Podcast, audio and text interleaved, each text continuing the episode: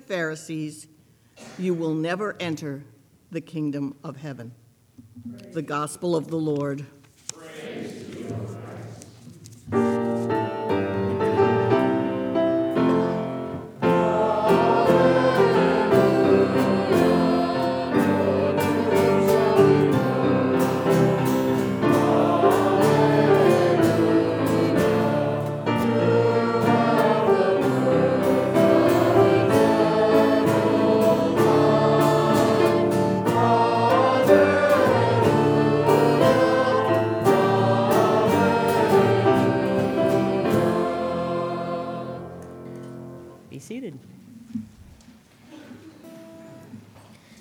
Good morning. Will you pray with me? Loving God, light of the world, take my words and speak through them. Take our ears and hear through them. Take our hearts and set them on fire with love for you, so that we may be a light to others. Amen. So imagine that you have traveled a long way to hear Jesus speak, and you're hoping that you're going to get to talk to him and maybe be healed by him because you've been suffering some disease or depression or um, possession by demons. uh, he comes to you and he heals you.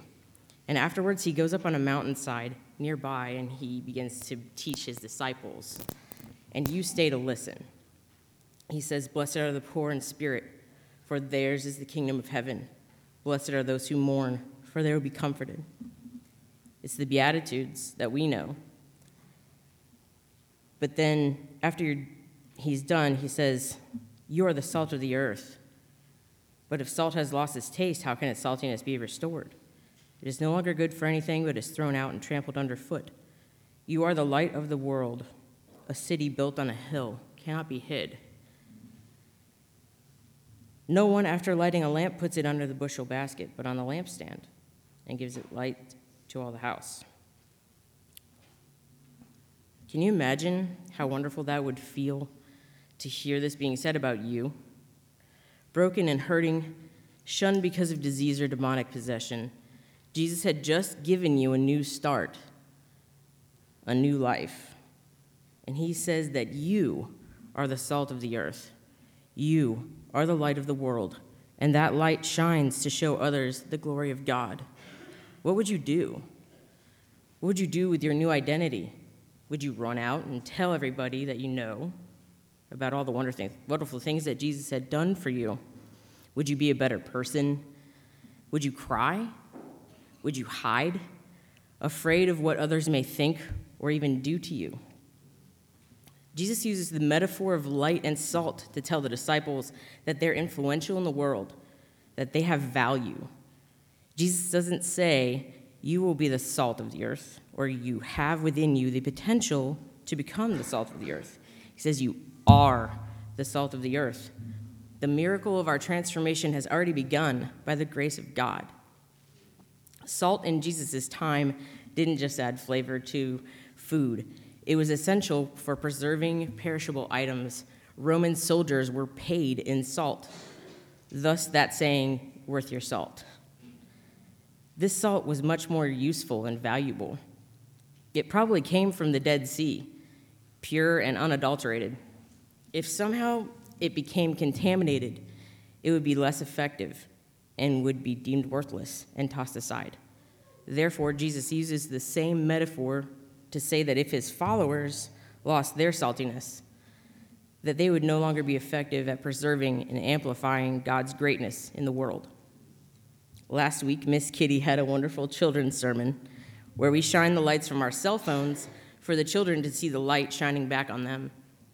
Jesus and his disciples didn't have cell phone flashlights.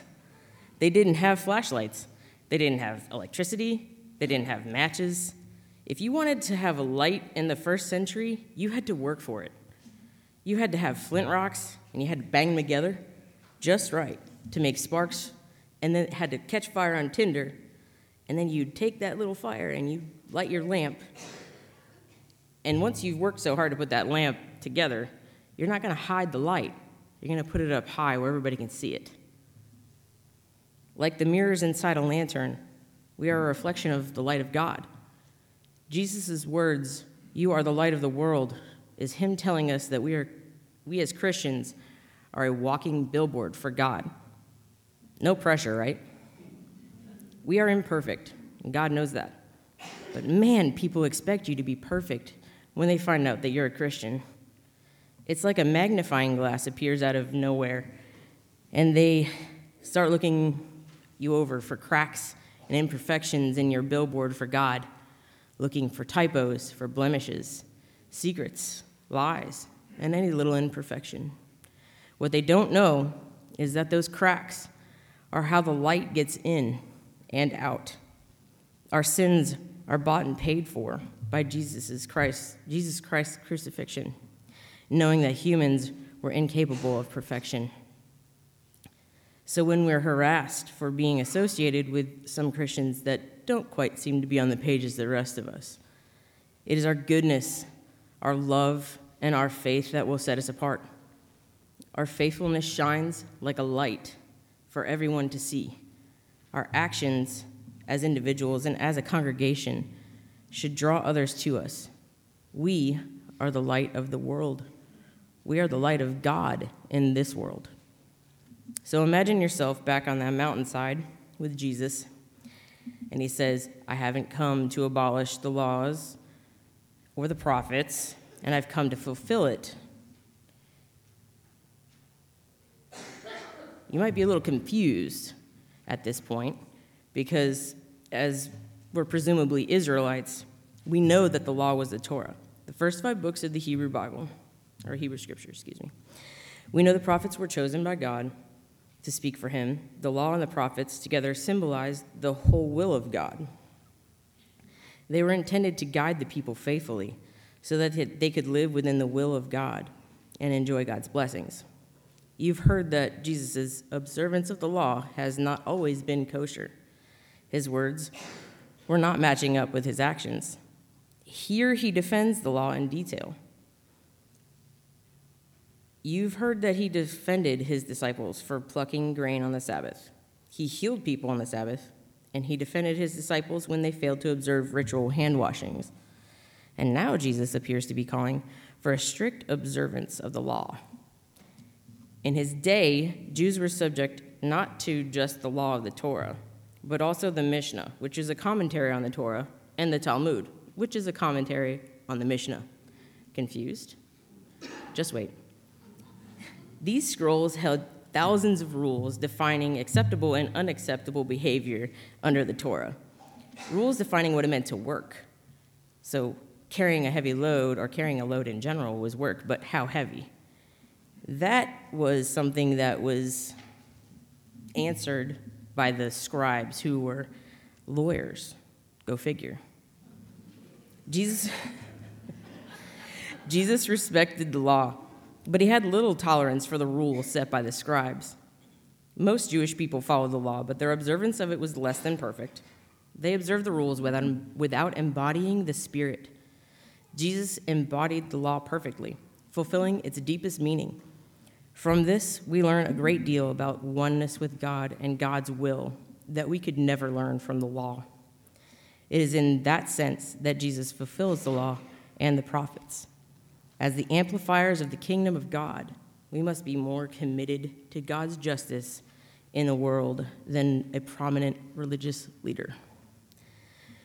We are beautifully created wonders filled with light. The salt in your tears and sweat is a reminder that you were created from dust and the very breath of God.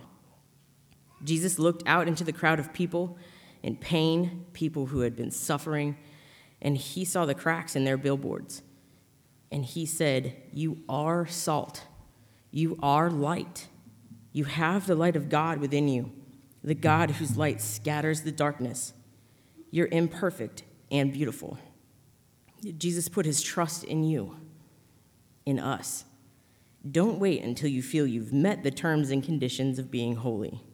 Trust that Jesus knows what he is doing, and he knows exactly who you are that you already are salt and light and love and grace. Don't try and be it. Know that you already are. Amen.